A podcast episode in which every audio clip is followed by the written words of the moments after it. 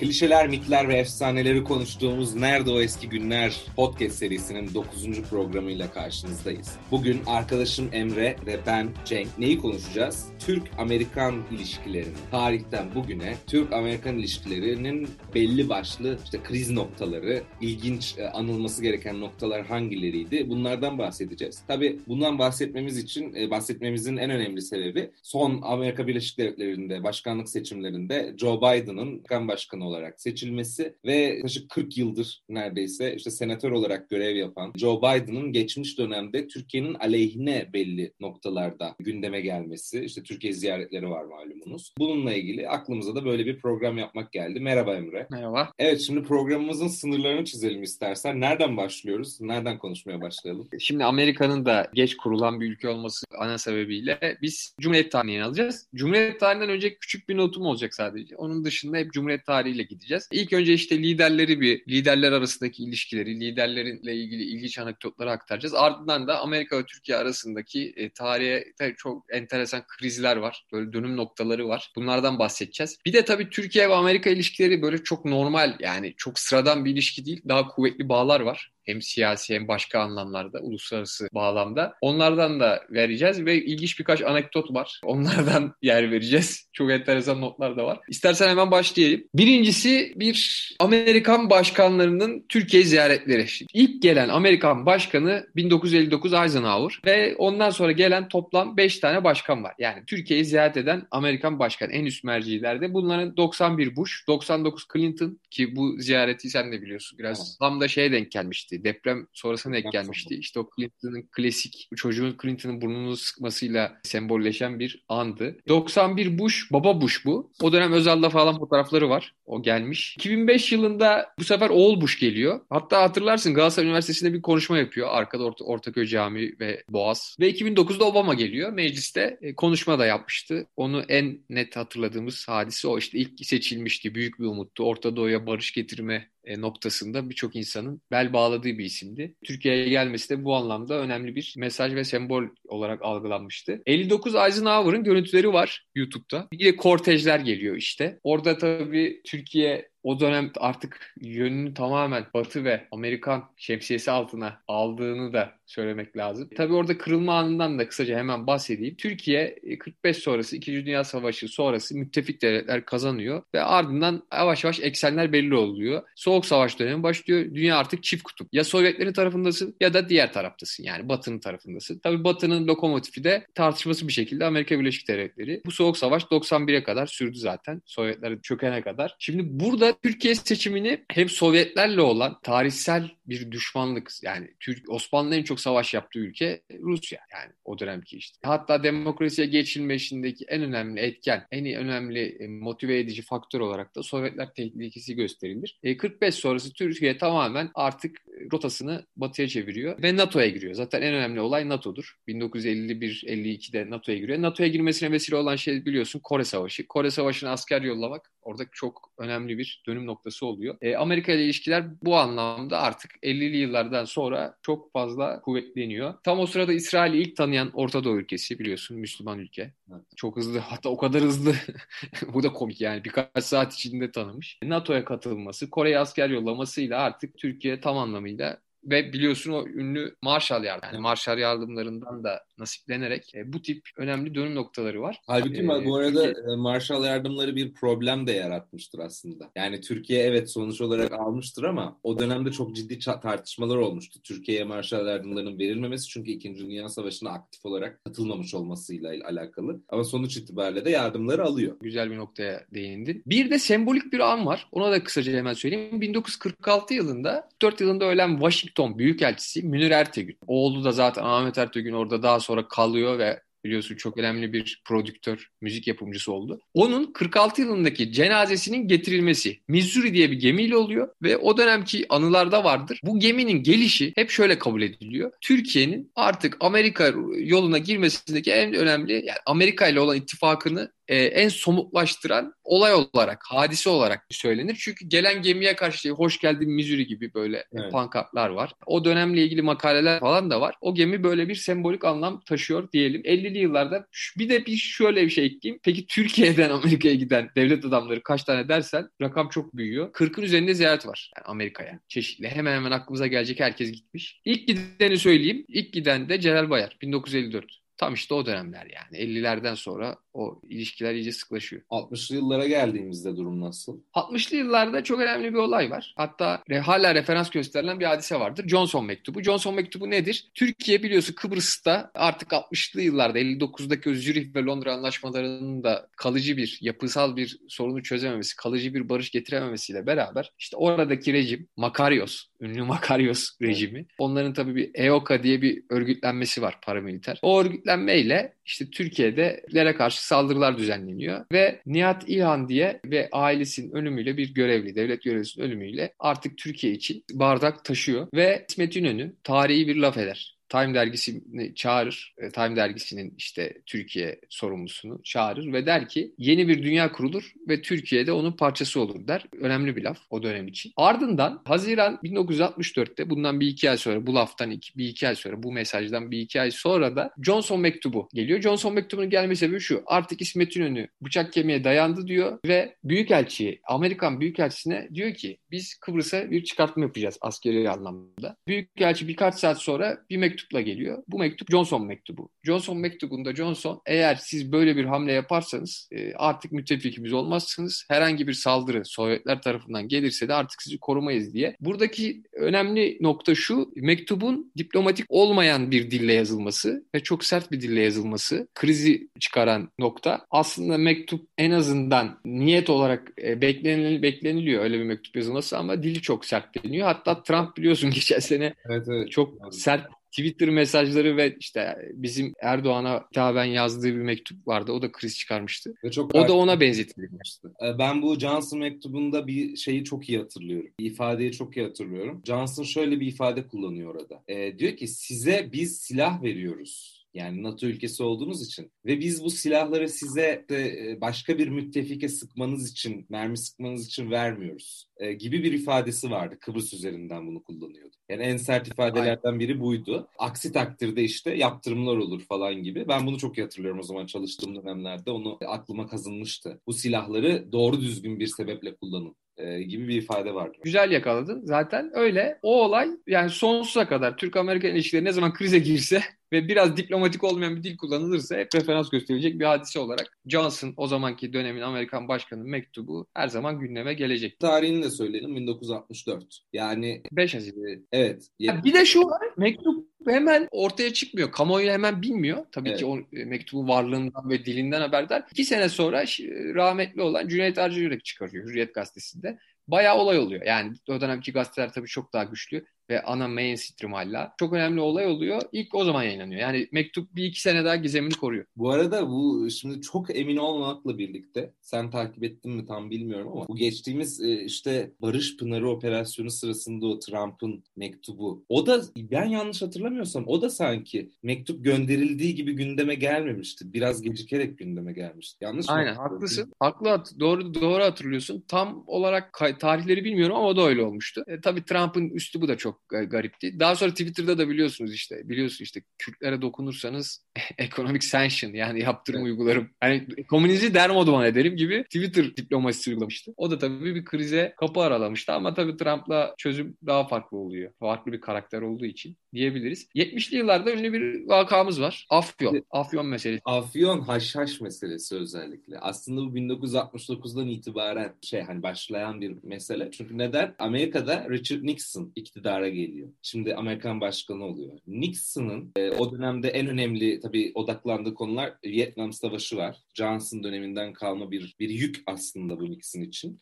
Daha sonra tabii bu savaş sona eriyor. Şimdi Nixon'ın bu dönemde tabii dönemin sosyolojisini anlamak açısından okumamız gereken şeylerden en önemlisi şu. Amerikan gençliği tabii o dönemde Amerika'nın işte Amerika sosyolojisinde de işte hippie hareketleri. Bu Vietnam Savaşı ile birlikte ortaya çıkan ki son dönemde hatta sen belki izlemişsindir bilmiyorum. Netflix'te bir Chicago e, yedilisinin yargılanması diye bir film de e, yayınlandı. Orada da mesela görülebilir ayrıntıları. ciddi anlamda halk arasında bir şey var. Yani protest hareketler gündeme gelmiş. İşte bunlar çok ciddi her yerde gençler bu hareketlere katılıyorlar ve çok fazla şey kullanılıyor. Uyuşturucu maddeler kullanılıyor. O 68 kuşağının aş yol açtığı bir trend. A- aynen öyle. Şimdi 68 kuşağı tabii çok farklı yani tartışsak buraya birkaç program tartışmak gerekir. Ama yani çok farklı sosyolojilerden oluşuyor çünkü. Fakat bunların en önemlisi tabii o dönemde daha işte hippie diyebileceğimiz, daha işte serbest takımlar. Şimdi bu Amerikan gençliği arasında çok yaygın o dönemde. Yani bu hardcore komünist komünizm dışında Amerika'da daha fazla bu dediğimiz hakim olduğu için. Şimdi uyuşturucu kullanımı bir problem teşkil ediyor. Nixon da o dönemde 70'li yıllara girerken kendisine bir misyon ediniyor. Tabii iç baskı da var. Cumhuriyetçi Parti'nin başkanı. Tabii, öyle tabii. Bir... Richard Nixon Cumhuriyetçi Parti'nin başkanı çok da sert fikirleri olan bir başkan aslında o dönem için. Ee, Nixon diyor ki ben bu işte uyuşturucuyla mücadele meselesine gireceğim. Şimdi tabii o dönemde ciddi anlamda bu Latin Amerika'dan gelen işte uyuşturucu akımı akışı da var. E, Amerika Birleşik Devletleri'ne. Bunlarla da bir takım mücadeleler yapılıyor ama daha da önemlisi e, dünyadaki haşhaş üretiminin çok önemli bir rakamı aslında Türkiye üzerinden sağlandığına dair belirli veriler var. Şimdi Nixon da ne yapıyor?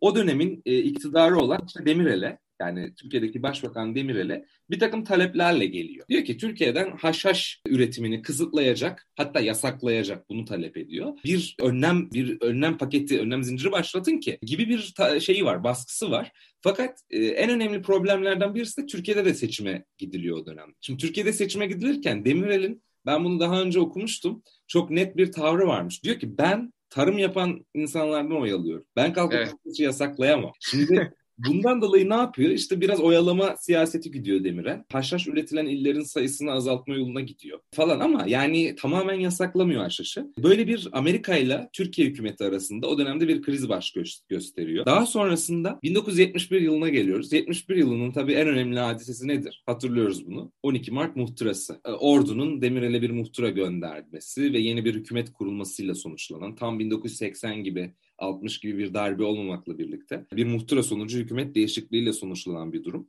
Tabii o dönemde bu 9 Mart cuntası denilen işte daha sosyalist bir yapı ekarte edildi. Biraz daha oradan okuyabiliriz aslında Hani 12 Martçıların nereye daha yakın olduklarını ama yeni gelen hükümette ne oluyor? Nihat Erim denilen eski CHP'li siyasetçi, devlet adamı diyebileceğimiz Nihat Erim başbakan oluyor. Bir Nihat Erim hükümeti kuruluyor ve Nihat Erim'in yaptığı işlerden birisi de haşhaşı tamamen yasaklamak. Şimdi Nihat Erim'in çok kısa böyle bir cümleyle Nihat Erim'le ilgili bir şey söylemek istiyorum ben.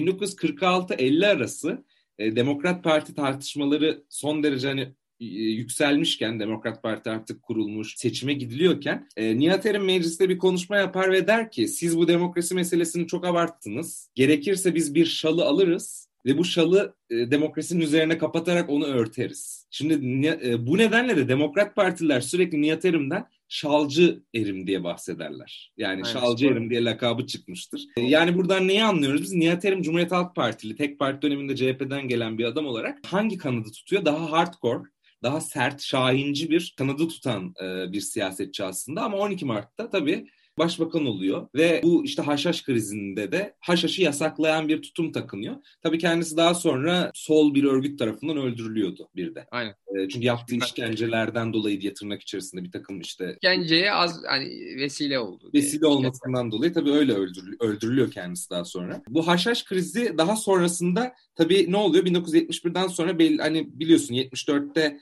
bu Kıbrıs Harekatı sürecinde Ecevit iktidar, Ecevit başbakan. Ecevit iktidara geldiği dönemde haşhaş meselesini tekrar serbest bırakıyor. Yani çünkü Ecevit de tabii o dönemde bir kitlesel bir aşamaya ulaşmış. Belli oranda oy alabilir hale gelmiş. Ve oy aldığı kitleler arasında şey de var yani çiftçi falan da var. Şimdi burada mesela esas mesele ekonomik mesele aslında Türkiye için.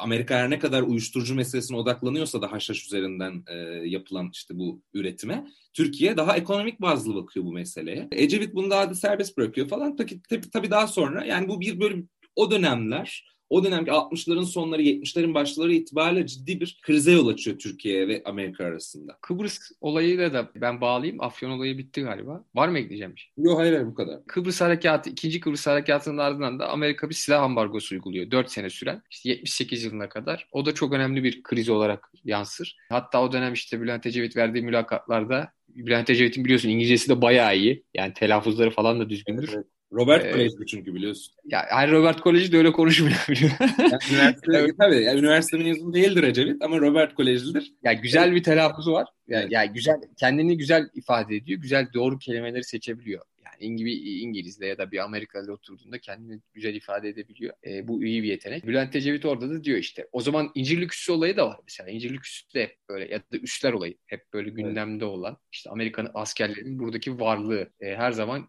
Türk siyasetinde bir konu başlığıdır yani. İkinci işte öyle silah ambargosu da Türkiye'yi açıkçası biraz sıkıntıya sürüklüyor. Öyle bir krizde var. Bir dipnot Türkiye'nin Amerika'da hayatını kaybeden demeyeyim de komaya giren bir cumhurbaşkanı var. Bu ilginç bir hikaye. Cemal evet, Gürsel. Evet. Ee, 1966 yılında işte 27 Mayıs sonrası Cumhurbaşkanı seçilen Cemal Gürsel çok ciddi sağlık sorunları yaşadığı için işte tedavi maksatlı Amerika'ya gidiyor. Ve Amerika'da komaya giriyor. Bizim şu an öyle düşün. Cumhurbaşkanımız orada komaya giriyor ve 66 yılında bunun görüntülerini de internette gördüm. Ee, Cemal Gürsel askeri bir törenle Türkiye'ye uğurlanıyor ve uğurlayanlar arasında dönemin baş dönemin Amerikan Başkanı Johnson da var. Böyle hmm. ilginç bir şey. Yani uğurluyor. Ama o sırada bilinci falan kapalı yani Cemal Gürsel'in. Sonra Cemal Gürsel Türkiye'ye gelince zaten birkaç ay sonra vefat ediyor. Öyle bir dipnot da var. Bu arada bu bahsettiğin ambargo yani 74'ten itibaren Türkiye'ye uygulanan ambargoda değinilmesi gereken bir nokta vardır. Hep bu özellikle savunma sanayiyle ilgilenen kişiler bunu bilirler. Türk savunma sanayisinin en önemli teşebbüsleri bu ambargo sırasında ortaya çıkmıştır. Yani aslında ambargonun olumlu bir şeye yol açtığı da söyledi. Yani Türkiye'nin silah ihtiyacı doğduğu noktada yerli ve milli dedikleri mesele var ya. bu girişimler ortaya çıkmıştır aslında. Çok güzel söyledin. Zaten genelde öyle olur. Yani genelde e, zor gelmedikçe, zora düşmedikçe bu tip açılımlar Türkiye'de olmuyor. İşte son yıllarda biliyorsun milli savunma anlamında bayağı bir hamle yapıldı. O da bu tıkanmanın verdiği bir sonuç evet. oldu yani. Olumlu anlamda bir sonuç oldu. Bayağı da enteresan değil mi? O Defense One siteleri falan o tabii, tabii, savunma tabii. anlamında şu an ilk %7 tane şirketimiz varmış. Tabii ciddi oranda bir şey var artış söz konusu. Sivil savunma anlamında bir Türkiye son yıllarda enteresan bir ivme yakaladı diyelim. Gelelim 80'li yıllarda ciddi bir kriz var mı dersek zaten 80 darbesinden sonra Amerika istediğini yaptığı için yani Türkiye'de istediği o bütün kararları tatbik ettirebildiği için Özal ve Ronald Reagan zaten çok uyumlulardı. E, o yüzden orada pek bir sıkıntı olmadı. Ancak 90 yılında Birinci Körfez Savaşı'nda bazı gerilimler oldu. Geçen programda bahsetmiştik. Bizim Genelkurmay Başkanı dönemin Necip Torumtay biliyorsun istifa Çünkü Irak konusunda o daha böyle muhafazakar görüşleri vardı. Özal böyle daha aktif olmayı yani gerekirse Irak'a asker yollayalım, gerekirse Irak'ta bir rol alalım olan bir insandı. Tabii yansımaları da oldu. İşte 91 e, bir tezkere olayı var. Irak'a Özal özellikle Kuzey Irak bölgesine asker çıkarmak istiyor. Ancak gizli bir kapalı bir oturumda bu bir şekilde olmuyor. Ve ardından bir çekiş güç olayı var. Çekiş güç işte evet. yabancı askerlerin e, Türkiye'de ve Kuzey Irak bölgesinde tampon bölge gibi düşünebilirsin bunu. Oralarda yerleşmesi, mesken tutmasıdır ve hatta bunun da PKK'ya e, yardım olarak dönüş yaptığını Türkiye'ye e, söylenir. Yani oradaki otorite boşluğundan PKK'nın yeniden palazlandığı 90'lı yılların başında söylenir ve hatta şu an Kuzey Suriye'deki tampon bölge önerilerinde de hemen şey denir. İkinci çekiş güç mü diye böyle bir evet. hararet artar. Bir enteresan olay daha var. Ona da çok kısa söyleyeyim. 92 yılında bir muavenet gemisi olayı var. Bir NATO tatbikatı sırasında Ege Ege kıyılarında oluyor Bizim gemimizi vuruyorlar Hı. Amerika askerleri. Ve 5-6 şehidimiz var. Enteresan bir hikaye. Tabii bu da bir krize yol açıyor. Bunu yani taksirle mi yaptılar, tahammüden mi yaptılar? Her hiçbir zaman bilinmeyecek bir şey ama o dönem için kötü bir işaret olarak algılanıyor haliyle. Bu da enteresan bir hikaye. Gelelim 2000'li yıllar istersen. 2000'li yılların en önemli olayı da 1 Mart tezkeresi. 2000'li yılların başlangıcı zaten gümbür gümbür. Yani Türk-Amerikan ilişkileri açısından ciddi anlamda böyle ilginç bir döneme giriş oluyor. Şimdi biliyorsun 2002 yılında Adalet ve Kalkınma Partisi iktidara geliyor Türkiye'de. Onun hemen öncesinde Türkiye'nin belirli kurumlarında özellikle işte Genelkurmay'da dahil olmak üzere Amerika'ya soğuk bakan kişiler diyelim Biraz daha hani yumuşak ifadeyle söyleyelim. E, bu kişiler çok ön planda. Hatta Cumhurbaşkanı da aynı şekilde. Mesela Ahmet Necdet Sezer işte Cumhurbaşkanı seçilir ve e, biliyorsun Ahmet Necdet Sezer'in duruşu biraz daha şeydir hani. Yani Batı'ya ve Amerika'ya karşı e, biraz daha mesafelidir. Mesafeli. Evet yani Hatta... ama sonra ne oluyor? Siyasal iktidar Adalet ve Kalkınma Partisi daha işte batılı ülkelerle daha yakın ilişkiler kurulması üzerine vaatlerle iktidara geliyor. 2002 yılında 3 Kasım seçimlerinde iktidara gelmesiyle birlikte işte ilk başta Abdullah Gül, Recep Tayyip Erdoğan'ın siyasi yasaklı olması sebebiyle başbakan ilk 6 aylık süreçte diye hatırlıyorum ben. E, başbakanlığını sürdürüyor. Fakat sonra bu 1 Mart tezkeresi dediğimiz mesele 2003 e, yılında işte meclisten yani Türkiye'nin bu Irak'ın işgali konusunda Türkiye'nin de Amerika Irak'ın işgali diyoruz tabii tırnak içerisinde bu ifadeyi kullanalım ama biraz daha nötr olmak açısından Amerika'nın Irak'a yapacağı operasyona Türkiye'nin de katılması yönünde e, bir tezkere değil mi? Yanlış hatırlamıyorum. Yani Türk askerinin de orada daha işte aktif rol almasını öngören bir tezkere. Bir tezkere. Fakat ne oluyor? E, mecliste yani her ne kadar liderlik düzeyinde tabii Recep Tayyip Erdoğan o dönemde Adalet ve Kalkınma Partisi'nin genel başkanı bu tezkereyi destekleyici açıklamalar yapmasına rağmen meclisten böyle bir karar çıkmıyor. Yani AK Parti'nin çoğunlukta olduğu meclisten hayır e, şeklinde bir oy oranı e, alınıyor. Bir oy çoğunluğu alınıyor. Gerekli oya ulaşılamıyor diye. Gerekli oya ulaşılamıyor e, ve daha sonra hatta Bülent Arınç gibi bazı siyasetçiler o dönemde hayır kampanyası yaptıklarını söylemişlerdi hatırlıyorsundur. Yani ya. AK Parti'nin kurmaylarının bir kısmı da karşı çıktığını söylemişti. Ve bu bir krize yol açıyor açıkçası. Amerika Birleşik Devletleri ve Türkiye Cumhuriyeti yani Türkiye'deki iktidar üzerinden. O dönemde çok ilginç bir olay oluyor değil mi? Buraya getireceğiz konuyu aslında. 4 Temmuz 2003 yılında Irak, Kuzey Irak'taki, Irak'ın kuzeyindeki Süleymaniye bölgesinde, ilinde bir çuval hadisesi denilen bir hadise meydana geliyor. Şimdi bu tabii hafızalarımızda hatırladığımız kadarıyla Amerikan 173. Hava İndirme Tugayı'na bağlı askerler burada 11 kadar Türk askeri bir e, şey kurmuşlar. Bir karargah kurmuşlar. Karargahı basıyorlar. Ve buradaki e, Türk askerlerini derdest ediyorlar. Başlarını çuval geçiriyorlar. 60 saat boyunca sorguda tutuyorlar. Şimdi bu çok büyük bir kriz doğurdu açıkçası. Bu gerçekten yani son derece ciddi bir olay. Yani sembolik açıdan da ciddi bir olay. Buna şöyle bir şey diyorlar. 1 Mart tezkeresinin geçmemesinin ve Amerika'nın lojistik anlamda sıkıntı yaşamasının derler intikamı. Yani tabii böyle, tabii tabii böyle yorumlar var. Çünkü ciddi anlamda bir e, bütçe fazlasıyla da bu operasyonu Amerika gerçekleştirmek zorunda kalıyor. Yani Türkiye'nin hani e, bu hayır kararının çıkmasından sonra hem bütçe çok ciddi artıyor, operasyon uzuyor. Belli bir takım yani bir, bir şok etkisi de yaratıyor anladığım kadarıyla. Amerika'nın da beklemediği bir durum, tahmin etmediği bir durum anladığım kadarıyla ve Temmuz ayında, Temmuz'un başında 2003'te bu mesele gerçekleşiyor. Burada fakat ilginç bir olay var. Şimdi orada da Türkiye'de kamuoyu ikiye ayrılıyor. Özellikle güvenlik uzmanları veya işte emekli askerler bunu yorumlarken bir kısmı diyor ki e, Amerika ve Türkiye'nin bir sıcak çatışmaya girmemesi önemli. Hani realist açıdan baktığımızda. Orada işte bu Türk askerlerinin başındaki kişi hani komutanlarının soğukkanlı davranması, onları hani tepkilerini önlemesi iyi bir şeydi diyen bir taraf da var. Yoksa düşünsene bir çatışmaya girilecek, silahlı çatışmaya. Yani Türk askerleri ölecek, Amerikan askerleri ölecek. Daha sonra hani bu durum nasıl kotarılacak gibi bir şüphe var. Bir kısımda diyor ki hayır abi biz bunu koruyacaktık. Yani orada bunun kesinlikle bu fotoğrafın verilmesi, işte bu hadisenin yaşanmasını önleyecektik diyen de bir taraf var. Bir diğer açıdan bu hadisenin enteresan şeylerinden bir tanesi de Michael Todd değil mi? Yanlış ismini yanlış hatırlamıyorum. Aynen. E, Michael Todd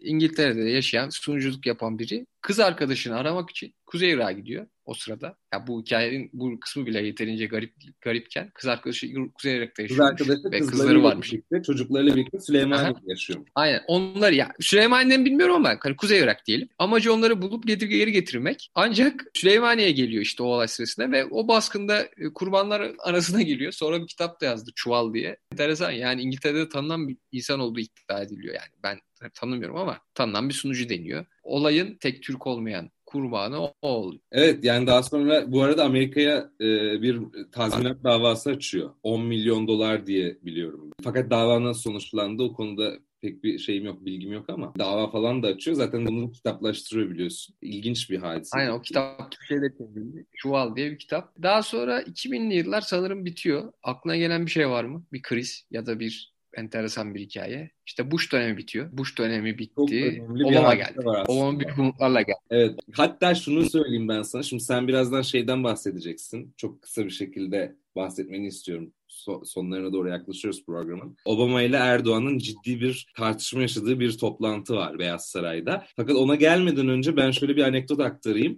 2008 e, yılında Obama başkan seçildiği dönemde nedense Türkiye'de çok ciddi bir böyle sevinç dalgası e, oluşmuştu. Van'da ama dünyada da vardı. Tabii ya dünyada da vardı ama Türkiye'de Van'da bir köyde Obama için kurban kesilmişti. Mesela bunun fotoğrafları hala var. O bir umut dalgasıydı. Hani bir de Bush döneminden sonra Bush evet. gibi o dönem işte savaşlarla anılan ve dünyaya hani acı getiren bir yönetimden sonra Obama bir de Müslüman kökenleri hani babası Müslüman, evet. e, kendisi siyahi. Böyle e, hep pozitif e, işaretlerdi, sinyallerdi. Tabii sonu kötü oldu. 8 yıllık bilanço açıkçası çok da iç açıcı değil dünya için, Orta Doğu için, bizim bölgemiz için. E, 2013'teki olay da şu. Bugün The Boss'ta direkt tarih verdi. Farkında mısın? 16 Mayıs 2013'te. O gün herhalde bir, bir şeyler yaşamış. Yani çok böyle net bir şekilde söyledi ve bir daha da hiç konuşmadı. WhatsApp grubunda sadece onu söyledi. Öyle bir durum var. O gün toplantıda işte müsteşarlar yani MİT müsteşarı onların da işte CIA herhalde oradaydı değil mi? Sonra işte Erdoğan var, Obama var. O hadisenin önemi şu, tam gezi öncesi. Yani gezi olayları 31 Mayıs gibi patlak vermişti. Doğru. Tam onun öncesinde şöyle bir olay var. 3 gün önce de Reyhanlı patlaması oldu. Yani aslında doğru, çok doğru, önemli evet. bir olay. Evet. 30 kişi falan öldü yani Türkiye'de. Yani Hatay'da olan olay. Maalesef 30 30'un üzerinde insan öldü. Bir IŞİD saldırısı değil mi o? Doğru. Yok şey saldırısı. Yok, IŞİD saldırısı. Evet evet IŞİD saldırısıydı. Yani bir terör örgütünün saldırısı. Bilmiyorum şu an şey yapamadım. Sonuç olarak o hararetin çok yükseldiği söylenir. Kırmızı oda fotoğrafta da biliyorsun arka fon hep böyle kırmızıdır. Ve hararetin çok yükseldiği Obama ile Erdoğan'ın ciddi bir şekilde tartıştı. Mesele de şu işte Suriye'deki desteklenilen gruplar noktasındaki ayrışma. Yani özünde Suriye olan bir hadise. O hadise böyle bayağı basına yansımış bir olaydı. Daha sonra Obama devri bir şekilde bitti. Obama ile Erdoğan bu arada çok görüşürdü. Hatırlarsın. Yani hatta Obama en çok görüştüğüm 3-4 liderden biri Erdoğan diyordu. Yani çok sık görüşürlerdi.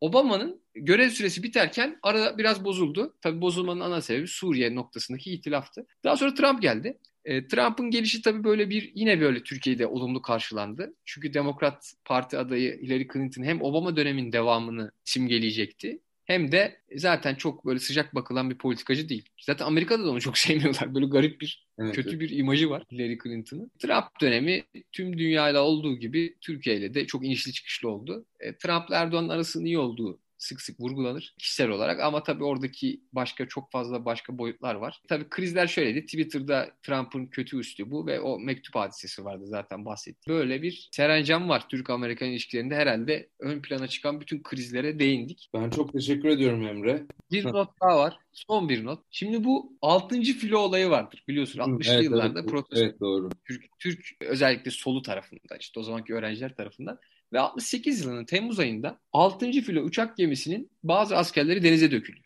Türk öğrenciler tarafından. Fotoğrafları da var. Sembolik bir olaydır. Yani dünyada da böyledir yani. Dünyada da sol özellikle tandanslı öğrenciler Amerikan askerlerini ülkelerinde istemezler yani ve bunu protestoya da dönüştürürler. Şimdi bu hadise de sembolik bir hadise. Bu hadisenin iki canı şu. Uçak gemisinin adı Shangri-La. Hmm. Shangri-La biliyorsun. Şimdi evet. 45 yıl sonra o Beşiktaş'taki oraya o otel dikildi. Shangri-La Oteli.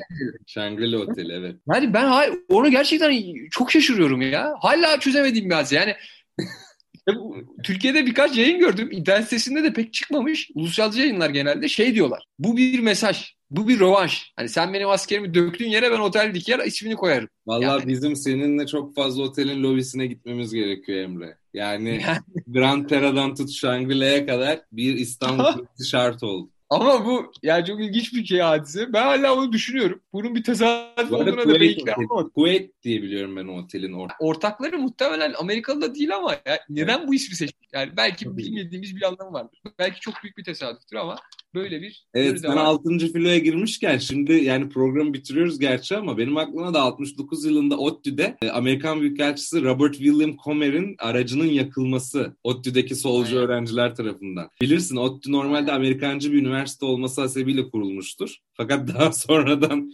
sosyalist bir hale gelir. Yani daha sonra Boğaz, Boğaziçi ortaya çıkmıştır. Hatta Amerikan... geyikler vardır. Ne kadar doğru bilmiyorum bakmadım ama ODTÜ'nün bina şeklinin uydudan bakıldığı zaman Moskova'ya doğru bir silah olarak işte ilk başta inşa edildiğine dair bir takım böyle konuşmalar vardı. Fakat daha sonra tabii o engellenememiş sosyoloji falan orada da şimdi bunlara da girebiliriz ama neyse bunlar daha sonraki belki programlarımız. Ama doğru. Özelinde bir anlam var. Boğaziçi Amerikan ekolünü tam temsil ediyor. Yani temsil ediyor. o başarılı olmuştur yani. onlar, onlar başarılı olmuş bir proje. Süre zamana dokunmazlar.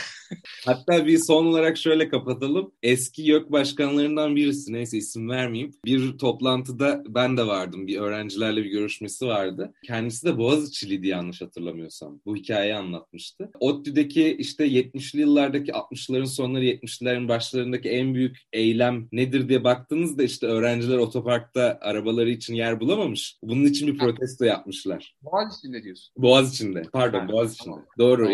yani otopark eylemi yapmışlardır. En büyük eylem de olmuştur araçlarımıza yer yok diye. Gibi bir şey söylemişti. Bir anekdot aktarmıştı. Çok aktivist bir damar yok. Neyse ben çok teşekkür ediyorum. Keyifli bir program oldu. Güzel bir program oldu. Bir sonraki hafta görüşmek üzere.